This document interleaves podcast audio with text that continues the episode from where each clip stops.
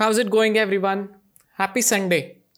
So, last week I told you the story of a character from Greek mythology who cheated death, and because of it, he was sentenced to an eternal punishment. A punishment that was bordering on madness. A punishment that relied on its monotony and ceaselessness more than the actual pain that it inflicted.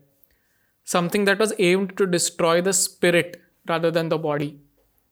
A lot of you answered it absolutely right, by the way.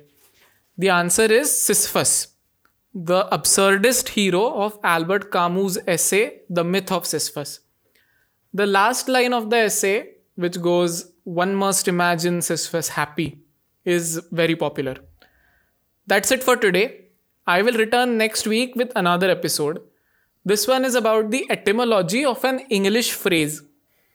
So it's about the origin of a phrase that is very commonly used in English language, but it has its origin somewhere in Roman history. So stay tuned for that. Until then, I'm your host Chaitanya Ganu, and this is Take a Wild Guess. Thank you.